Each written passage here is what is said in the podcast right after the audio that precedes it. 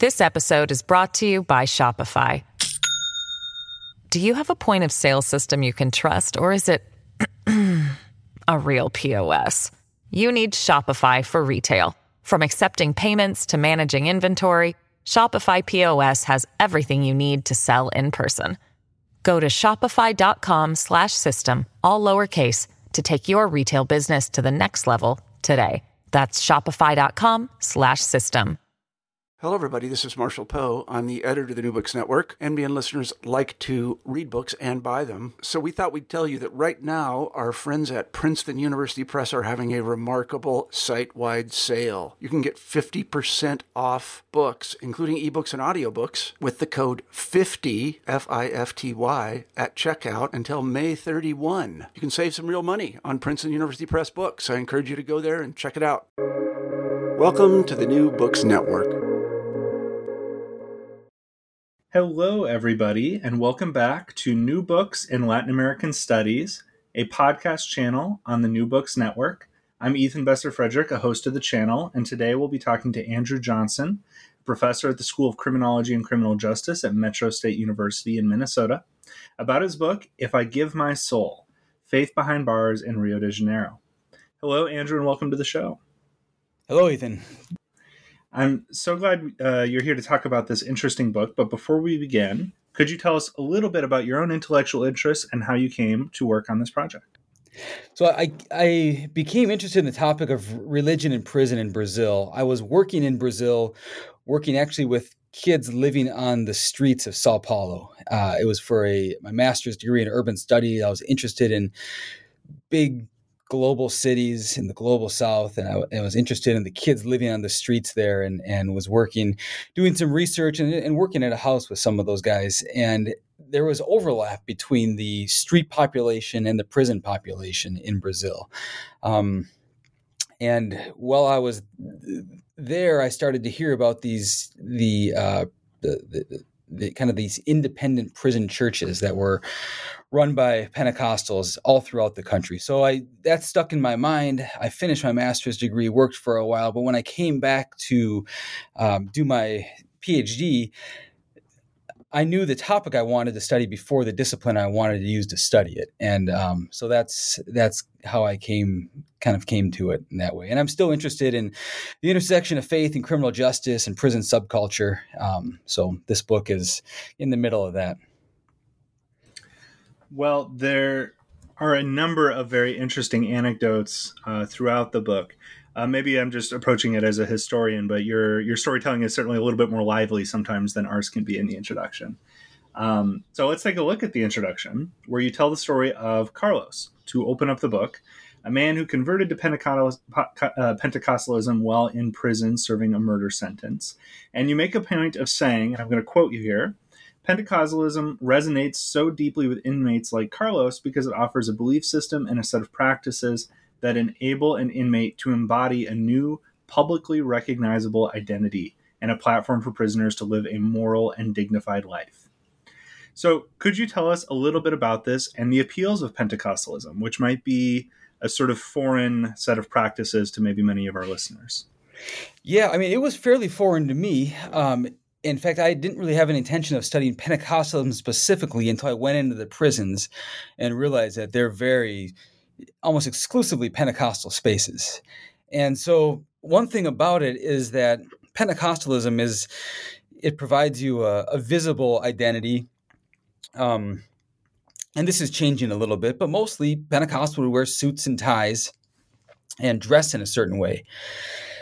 So you when you'd see the person, you'd see, well, that person is a, a believer, a Pentecostal. And for someone in prison, you know there's a lot there's a big identity to, to, to overcome as being a prisoner and and pentecostalism right away sets you apart. But it also gives a set of practices. So like this sort of day in and day out um, way of becoming this other person.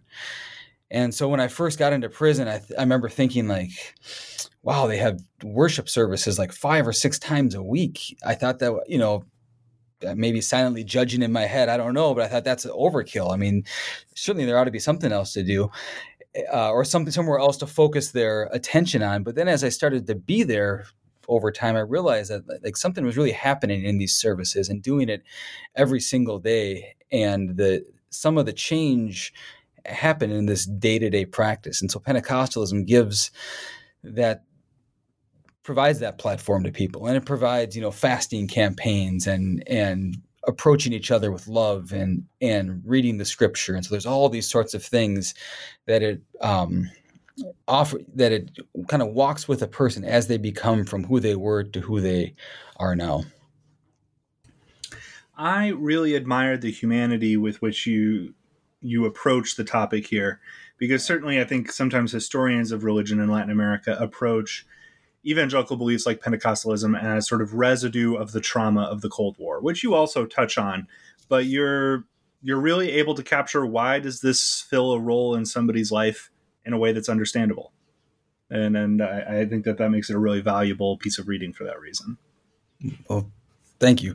Yeah, I I writing the book, I think as I I wrote the a dissertation and and kind of scrapped that, and I realized I was um, I didn't want to explain too much because there was there's some things that are happening that are above and beyond what I can understand, and also I think it's as a whether you're a historian or sociologist, we see this a lot is that someone talks about their faith and it talks about their uh, you know things that are very deeply deep to them and say you know god has changed my life or this is what I'm doing now. And they, they give you a, you know, this very personal story. And then for me to turn around and say, well, what's really happening is this, that, and the other. And so I, I, uh, I wanted to stay away from doing doing that, and I had to catch myself at first, and then it was actually much more comfortable to write when I said I don't have to explain everything that's going on. Well, I think the the book certainly benefits from that approach. Let's talk about that methodology a bit more, which you detail in your first chapter entitled Into the Belly of the Beast. And it talks about um, your experience entering these prisons, where you go to study, how you study, uh, and then very interestingly as well, the APAC prison system, uh, or APAC, I'm not sure how the, the acronym is pronounced, uh, or sounded out in Brazil. But could you tell us about the prison system, your experience in it, and what kind of life it makes for the prisoners? Sure. So I had some experience with prisons in the U.S., mostly by visiting people in them and things like that. Um, and then when I got to Brazil, I I did realize this is a very this is a place that I didn't know very well. Um, and so instead of jumping right in with interviews and questions, I really wanted to spend as much time there as possible. And so I found this the APAC or APACI is what they is kind of how it comes out in Portuguese, um, and way of doing prisons. And they were, it's a you know revolutionary way of doing prisons. There aren't any correctional officers, and they kind of take care. They the idea is if you treat inmates with dignity, in fact, they call them uh, recuperandos, which is like people in rec- recovery or recuperating, that they'll come out of there as better people and they're in some ways they're trying to export this model to different parts of the of the world with some success. Um, and and I asked if I and I knew them. and just asked if I could live in a prison uh, for a couple of weeks, and to my surprise, they said I could. I think in one way, it almost proves the model works. Like if this guy can make it here, unsupervised for a couple of weeks we're not you know th- this thing is really working and so that's what I did to really start the project. Um, I I lived in a pr- one prison for a week, and uh, I kind of outlined in a book where I where I the idea seemed great. I said this is a great idea. Um, I'm ready to go, and they signed off on it. And then all of a sudden, you know, the hour before I was supposed to check in, I just got this incredible sense of doubt and thinking, what am I doing here? Um, uh, you know, what have I gotten myself into, sort of a thing. And anyway, I got to the prison. They gave me a blanket and a pillow and showed me to my cell. There was three other guys in there, and they were none of them were in there at that point, but they all had their beds neatly made with you know, and their their their one shelf ordered. And so I did my best to do ex- arrange my stuff exactly how they did. And um, one of the uh, my roommates or cellmates came in and they said, you know, you can't have beards in this prison. And so I was trying to I had a pretty thick beard at the time, and had one disposable Bic razor that was not doing it justice. It was not do, it was not doing it very well at all, and I had blood running down my chin. And he took my razor and snapped off the protective edge, and then took a uh, cigarette lighter and burned off the other parts, and just left me with the straight blade that was able to shave anything at that point. Um, but anyway, right away he was looking out for me, and he kind of said, and it kind of said, "Hey, we're you know." I'm here to help you get through this or help you figure out how to do this. And which was a relief. And that was mostly the the response I got from the guys. There was about 80 guys living on my cell block. And um, they really treated me with hospita- hospitality. And they said, Hey, we're glad you're here. They said, I mean, one guy that kind of the head of the the cell said, you know, people come here and preach or they might come here for social work, but there really hasn't been any come here to live with us and so we're glad you're here. Thanks for coming sort of a thing. And uh, and he said you're going to be safe. Don't worry about it. And so a lot of my initial concerns were at least addressed i guess in the first few hours that i was there that it became pretty clear that i was they were glad that i was there. Um, in some way it reflects well on them because in many of these places a lot of these guys say I'm I'm a different person than who I was, and having someone there to see that is um, important. And and I was a novelty too. I mean, I was the first foreigner that many of these guys had ever spoken to, um, and so I fielded all sorts of questions about the U.S. or you know other sorts of things, and and uh, in that prison, like you got nothing to do but talk and so you're just i was just involved in all sorts of conversations throughout the week at that place and the next place. And the conditions there were reasonable. I mean they i think by the us standards they weren't uh, great but you know we had a piece of bread and coffee every morning. And we had uh, you know rice beans and a piece of meat usually for lunch and you know water and what have you. And the the guy below me had a jar of hot sauce that he would give me uh, to break up some of the routine. But part of it was that er, pretty early on, I realized like in prison, you know what's coming the next day. It's it's kind of the same rhythm over and over and over again. And then I also picked up on a lot of kind of the the non-written, the informal rules that are important in prison also. And some of those by making some mistakes, nothing too terrible, but I mean, you know just had being doing something not not knowing that this isn't how they do it it was useful for me to to have that early on so to avoid from making mistake other other mistakes and then also really seeing the power of the Pentecostal volunteers coming in to these places where I was just sitting in the in the chairs like everybody else. And so to see it from that perspective was really powerful to me early on. In fact, going through that, I said, all right, this project is going to be on Pentecostalism because even though I was in a largely Catholic state, in a Catholic, you know, Catholic city, the Pentecostals were the the by far the only I shouldn't say the only ones who came in there, but they were by far the the most consistent presence in this prison. And that was even more so when I went to Rio de Janeiro. And uh, so I went to Rio de Janeiro for a year. I focused on one jail and one prison and visited that those places through a year and then also the pastors who visited the families of the the inmates that i met um, when some of the guys were released from prison, I went to visit them at their homes or after and things like that. So I was able to spend a year a year there. You've already touched on some of the major themes of the book, and there there's a number of very interesting ones. But the one that really struck with me the, the most is this desire to be seen and to be seen in a dignified way. Mm-hmm. That that comes across in your book, and you pick up why that's such an important need in your second chapter called the killable people. And I I really like the analytics in here. I can already think about the classrooms I'm going to use this in. But the the killable people works through the social logic of whose lives matter and who are, are deemed killable in in this sort of section of Brazilian society. So could you walk us through what killable people means and who are the killable ones and connect it to how these prisons operate? Sure. So this was written before, like I did the research in 2010 or 11 before there was all sorts of language around the, this sort of thing.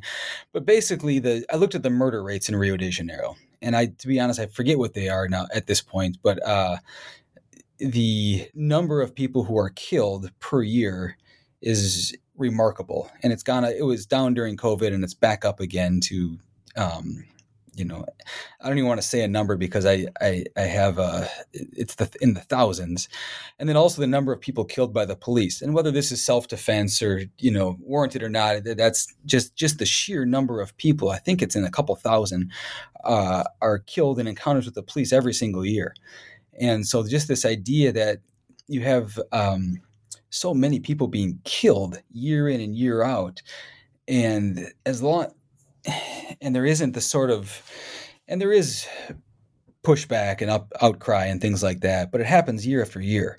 And so it's and the people who are being killed are largely people from kind of the of the poor peripheral slums or they used to call favelas now they should call it communities on the hillsides or and mostly Rio spreads out from the ocean. So you have two or three percent is this beautiful postcard area you know with the green hills and the towns on the on the slopes and these beautiful beaches and beautiful people and and this and that. And you get a few a mile or two away from that. Rio's a tough city. I was just there a few days ago and it it still is a tough tough city. Um, and in these places is where almost all of the Rio's inmates come from and that's also where Pentecostalism is the strongest it's among the killable people. So they live in certain parts of the city, and in those parts of the city are the most Pentecostal spaces in the city. So this the, this perception of this place and these people as places where a certain level of violence is normal and accepted. It's not perceived, at least writ large socially, as a tragedy if, if a death happens out there. This sets up your third chapter, Pentecostalism, which I think I've pronounced maybe a different way every time I've said it now, but Pentecostalism, the faith of the killable people. And it connects this history of Pentecostalism, which you set up in this chapter, as well as the work you've done in the second chapter, uh, to set up why there's an appeal to it. So, could you talk through what's the appeal in the favelas and the prisons to uh, to Pentecostalism, which is a very unique practice of Christianity? Yeah, it's uh, it, it's it's unique. It's young, like it's only hundred years old, yet it's spread remarkably throughout the throughout the, the world. Really, I mean, from kind of a back streets of Los Angeles, uh, this very fringy part of Christianity.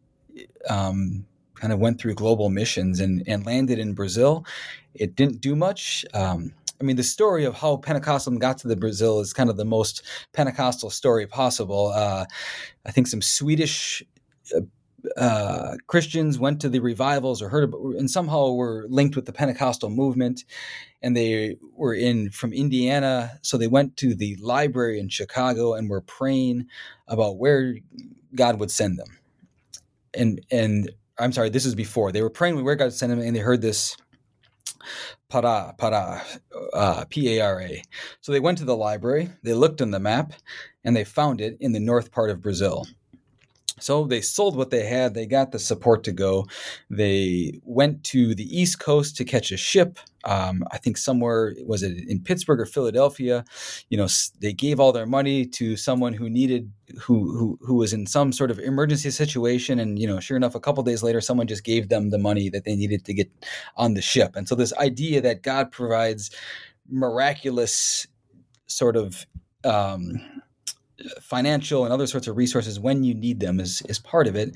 They get to Brazil, um, they start in the basement of a Catholic church, and there's all sorts of resistance. But eventually, over a hundred years or so, the the faith moves through Brazil in a really tremendous way. Where I think in let's call it 50 years ago, maybe two or three percent of the country was evangelical or Pentecostal, and now maybe it's next census might be upper of 30 you know and so in 50 years you have in this giant country of 200 and some odd million it's a really remarkable story it's also remarkable because it didn't happen from the the the elites and the powerful on down. It really happened from these uh, kind of marginalized urban neighborhoods that started to form as Brazil began to urbanize, and so it was this sort of bottom up.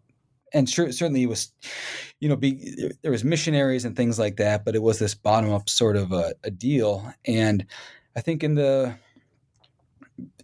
there's a number of reasons why you know they, they grew. I mean, and some are, first of all, beyond my explanation. There's some things that are happening that we don't know exactly why they're happening, but we can look at some things and where people are moving into these big cities. You know, the Brazil is going through a major social change, and people are leaving the the very poor uh, agricultural north and northeast of the, of the, country and arriving in places like uh, Sao Paulo and Rio de Janeiro, and kind of alone and uncertain of what was going to happen. Um, and maybe not with the strongest Catholic faith behind them, also.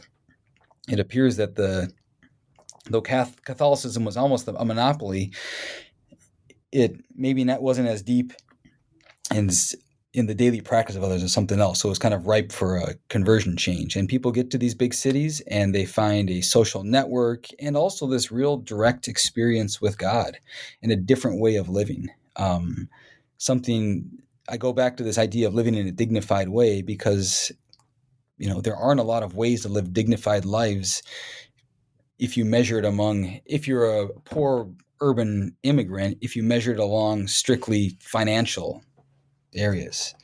I mean i would like i, I mentioned I am just i got back from brazil last night so it's kind of fresh in, in my mind but the you know still the minimum wage which is a huge chunk of the workers it's uh, if you do the math right it's like three to four hundred dollars a month.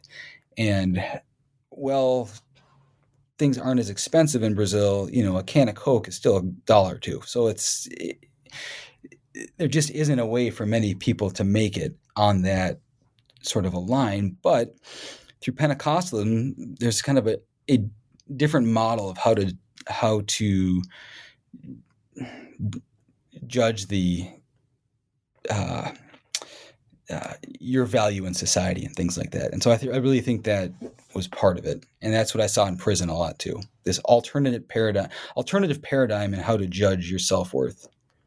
There are a number of stories you tell throughout the book in different chapters uh, about the role of just touch, of of the physical and emotional connection that people are able to feel uh, because of the practice that involves hugs and embraces, that involves putting up hands. And the book has some great photographs of, of some of this as well. Um, could you talk a little bit about these experiences in the prisons? How do the inmates experience these sort of physical and emotional practices of faith? Yeah, that uh, you know, I, that was a was something that did hit me as I was I was there, and I think when I was living in the prison, sleeping there, and the volunteers came in, I saw these guys lining up for prayer, and they would, you know, receive big bear hugs from the Pentecostal volunteers, and they'd be weeping on their shoulders, and they talk about their kids who they can't see and regret for the crimes that they have done, or whatever it is. Just there's there's a lot of emotion there, and all of a sudden there was someone to, that was there who was listening to you and hugging you, and it was, uh, you know, that was a big thing for me to to realize the role that they had there. And then in Rio, in the um, the the the regular cell blocks, I mean, it's a very physical. Pl- I mean, the the physical. I remember walking in there, and just to set it up a little, the jail that I was in, it had eight cells eight or call it 10 cells each cell is probably fit for 20 people and um, maybe you know with little concrete beds and when it was full there was 85 people in there and so they would sleep you know two on the bed sometime head to toe. And then they would line themselves head to toe on the floor in this sort of hammock system as well. And there still wasn't enough room and so some would they would take turns to sleep on the floor. And of course there's all sorts of hierarchy who gets to sleep where. But other guys would just take their shirts off and tie themselves to the bars and sleep standing up. And walking into these places like there were so many people there and it was so hot. I mean the air was so thick that, that there's this visceral reaction when you first walk in there. Um, and then you know seeing each these guys with their arms around each other during worship. And um and also there was you know a lot of uh, i shouldn't say a lot there was less than maybe you might have expect but there was praying in tongues um you know people being slain in the spirit. I remember one guy came in uh and he started praying over people and i was i was in the in the cell block with the prisoners. And so he was praying over people and everyone was falling down to the ground. And uh, pretty soon it was like I was looking around and I was surrounded by all these bodies just laying on the ground, and I was kind of the last one standing. He didn't pray over me, and I don't really know what was happening. I they didn't overly, no one gave the theology for it. I knew they weren't faking it. I don't know exactly what else was going on. And that didn't happen very often, but it was this very palpable presence saying that this guy is tapping into a power that is not just kind of real in the abstract, but can knock down, literally knock off their feet um, these powerful, hardened criminals. Um, you know, among in in their eyes. I mean, these are tough, tough guys. And so there was this sense of like this thing isn't just happening in our heads. We're not just trying to get our theological constructs or abstracts in order, but there is a real palpable power that's at play here. This episode is brought to you by Shopify. Do you have a point of sale system you can trust, or is it a real POS? You need Shopify for retail. From accepting payments to managing inventory, Shopify POS has everything you need to sell in person. Go to shopify.com slash system, all lowercase, to take your retail business to the next level today. That's shopify.com slash system. It is such a little interesting. It's not a paradox. I, I can't think what to call it, but people stacked on top of each other but then they're really desperate for this particular kind of physical outlet. I mean, you hmm. remark in the book that these are some of the only sort of positive embraces and touches you see between people in your time there. Yeah, that's true. There's all sorts of touches because you're you're literally sandwiched in like sardines for much of the time. But yeah, this this particular type um, is uh, yeah is very very rare. And then also, well, yeah, I'll leave it at that. The next chapter of your book takes this setup that we have this Pentecostal appeal, you have this killable, marginalized population that moves between the favelas and the prisons. And then you argue that the best way to understand them is to understand them as a gang of Pentecostals. And I have to quote you here because I, am not able to paraphrase the, the nuance of your argument. You will you do not argue that the Pentecostal prison churches are just gangs that have found religion, or that the gangs are churches of violence. Rather, quote, I will show that understanding prison Pentecostalism's gang-like characteristics reveals how Pentecostalism not only survives, but actually thrives in Rio's prison subculture.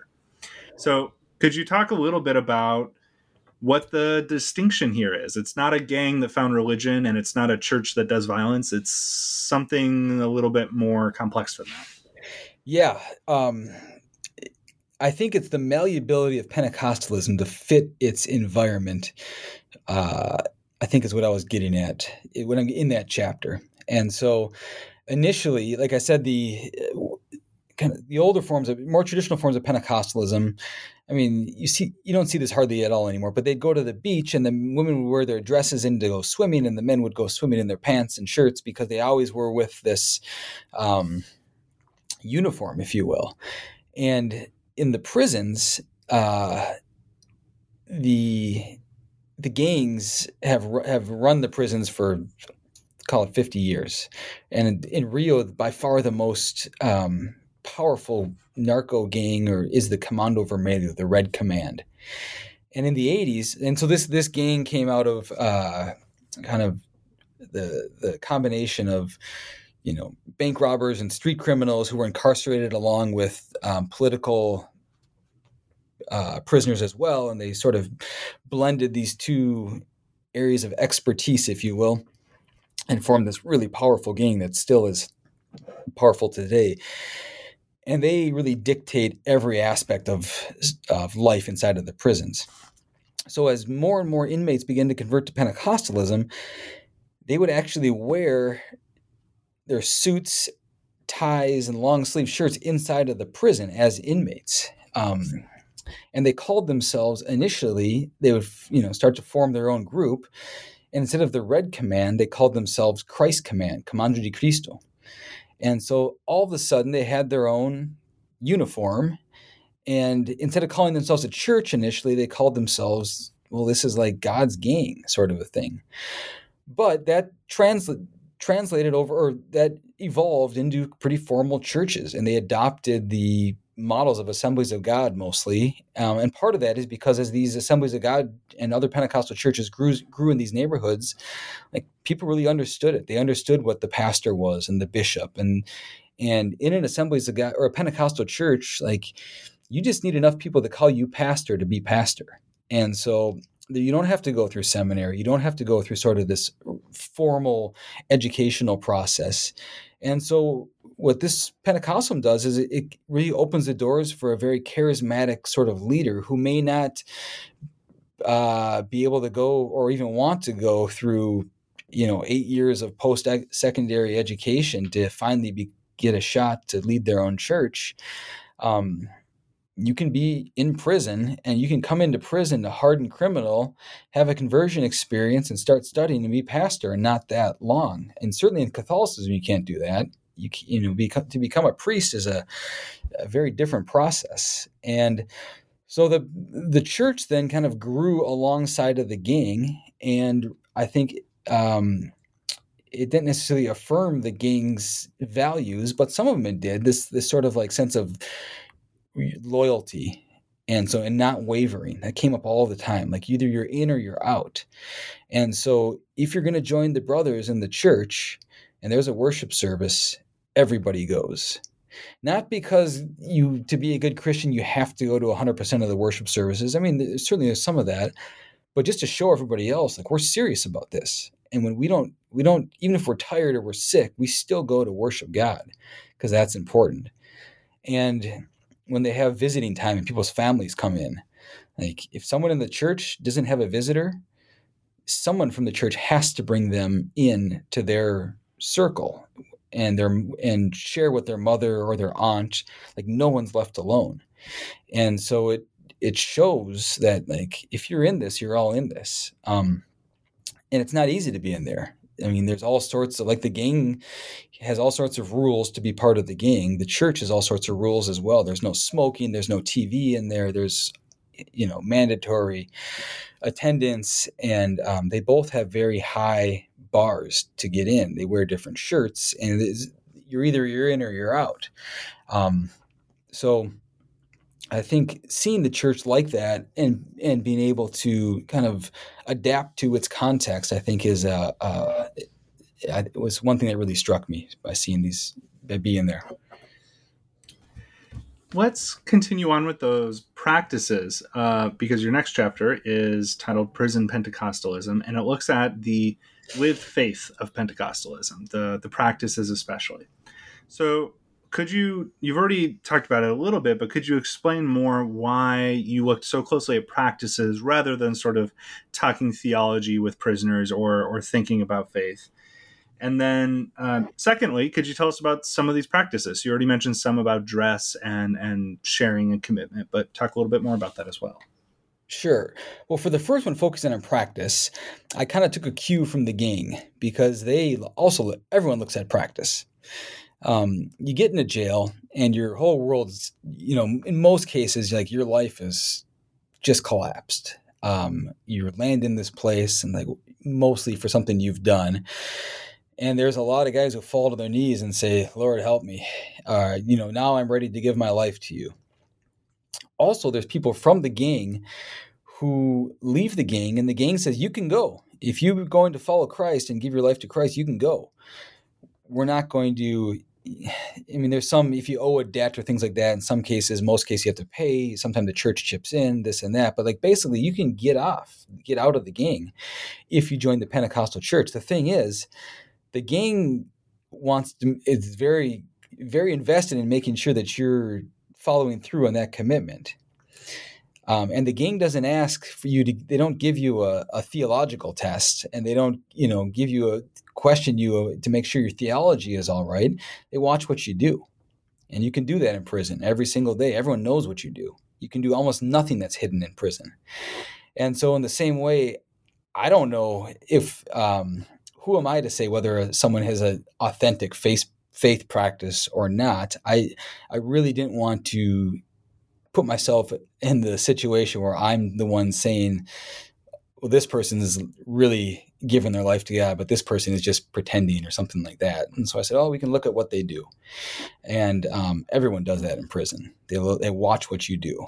And I also think part of it is what you do can sometimes inform your theology as well. And wanted to kind of get away from these abstract, focusing on kind of the abstract thoughts and even some of the identity stuff and look at more practical um, way. So that's why I chose to do that part of it.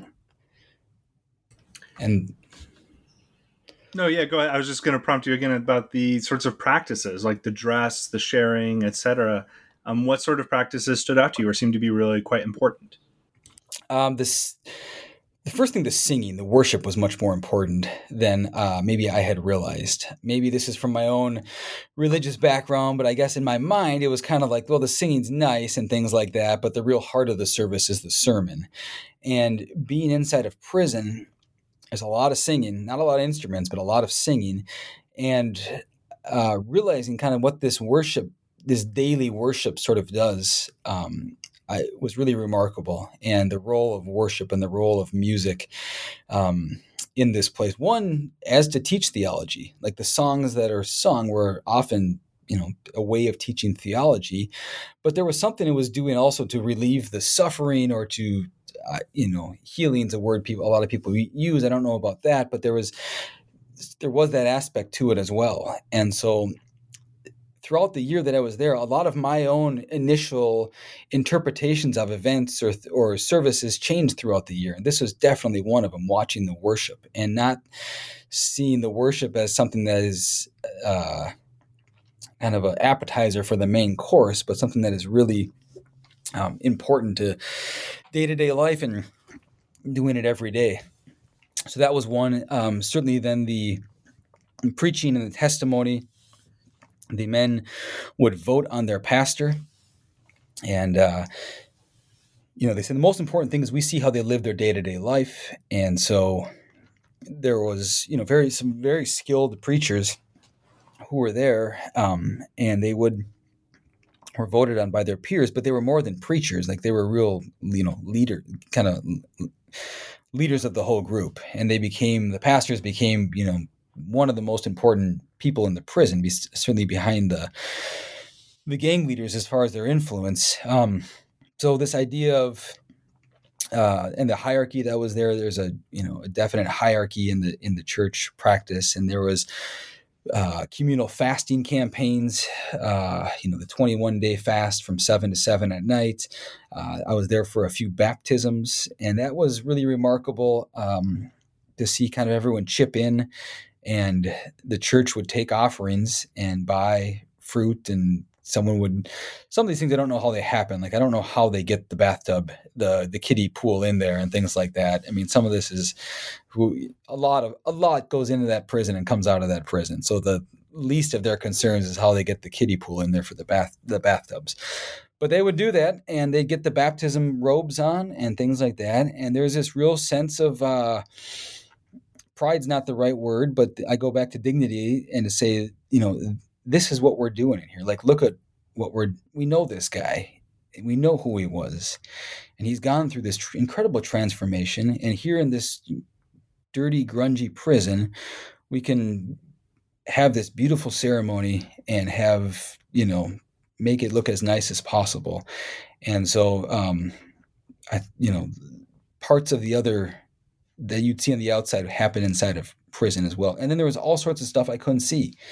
Um, the sort of they, have prayer every single night, you know, from like a, I forget what 10, 9.30 to 10 or something like that, you know, in the in the cells. And they had um, all sorts of discipleship things that were going um, going on amongst amongst themselves. And I feel like now there are some more outside organizations who are providing more structured programs.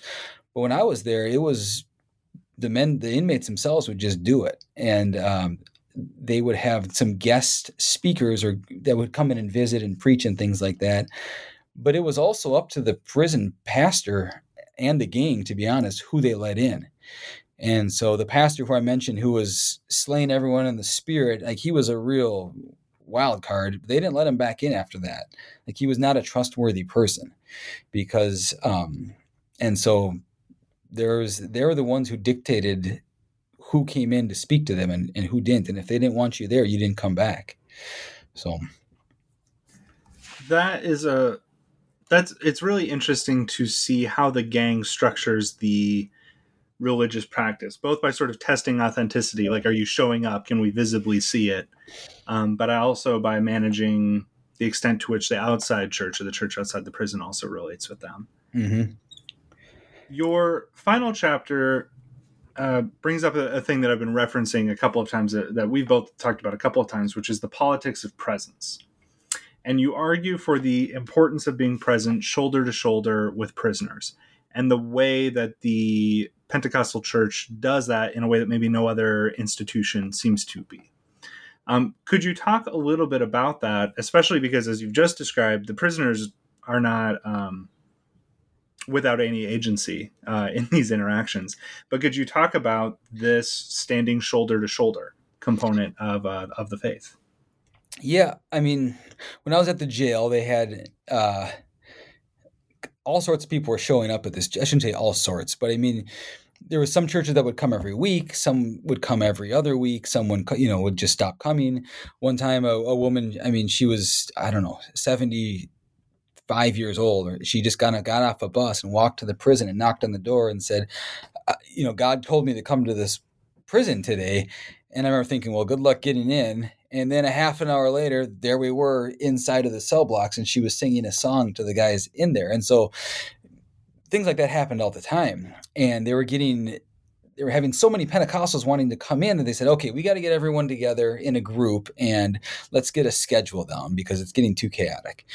And so I was able to kind of see everyone who was there. And there were, you know, I think 12 or 13 Pentecostal groups, one spiritist guy who was I never saw him in the prison after that or before, but he was at the group, and there was no Catholic representation. Though I know some Catholics did show, but they were I just never saw them there.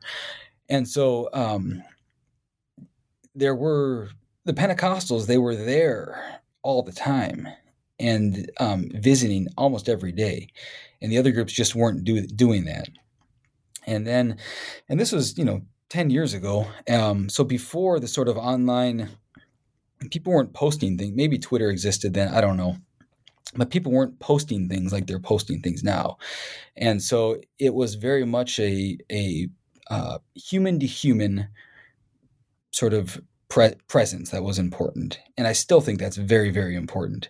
Um, and I think that, I think for me, looking back, that's really a model in many ways in how to engage with prisons is to be there day after day. It's powerful to the men who are in there. Um, it doesn't go viral, and people don't really see it unless you have, you know, random sociologist who's in there who can kind of notate it or things like that. But it largely goes unseen. Now they go back to their congregations and they talk about the prison work they're doing, and there's usually openings for people to go visit these places. And so, in some way, there is sort of a campaign aspect to it because when you walk into these prisons, like there's just such shocking places. Um, I guess the jail that I had gone to, I think, is closed now, but it's just it, it, you can't help but uh, it has an impact on you. And so some of these sort of um, ideas about prison reform or things like that do filter out that way. But the main thing that's going on is people are visiting people in need they're taking time out of their day they're doing things that are not seen by hundreds or thousands of people they're not boiled down into 40 words or whatever it is um, and it, they often they can go uh, they take some, some risk by going in these places they're costly endeavors because it takes forever to get there using not a lot of resources but i think it's a powerful message in saying like you know that we're on your side in certain ways. Not to say everything you've done is right because we're here all the time. And I think that's difficult to argue with. There are a number of places where you engage with the complicated legacy and, and actions of the church of the Pentecostal church in Brazil and engage with some of the criticisms uh, that are made of it. And I want to leave those for for readers because I think it's it's really good reading. Uh, but this is definitely one place where it shines through how there's not really another institution or group doing what the Pentecostal church is doing in this particular kind of interaction. Before we go, could you tell us what's next and what's now after this book? Yeah, I'm I'm currently doing a project at Parchman Prison in Mississippi on uh, religion inside of prison. There, there. Um, Parchman Prison has kind of historically been one of the worst prisons in the U.S. and things bottomed out in a horrible prison riots during the end of uh, 2019 2020 and there's been this remarkable transformation that's starting here um, it's starting now and one of the things that is part of this is they have you know new leadership new administration kind of a new vision but also they have um, four year fully accredited prison seminaries that are operating in the prison of Southern Baptist seminaries. And so the men will go through there. Um, most of them have life sentences without parole. Um, and they'll go through a four year uh, college program.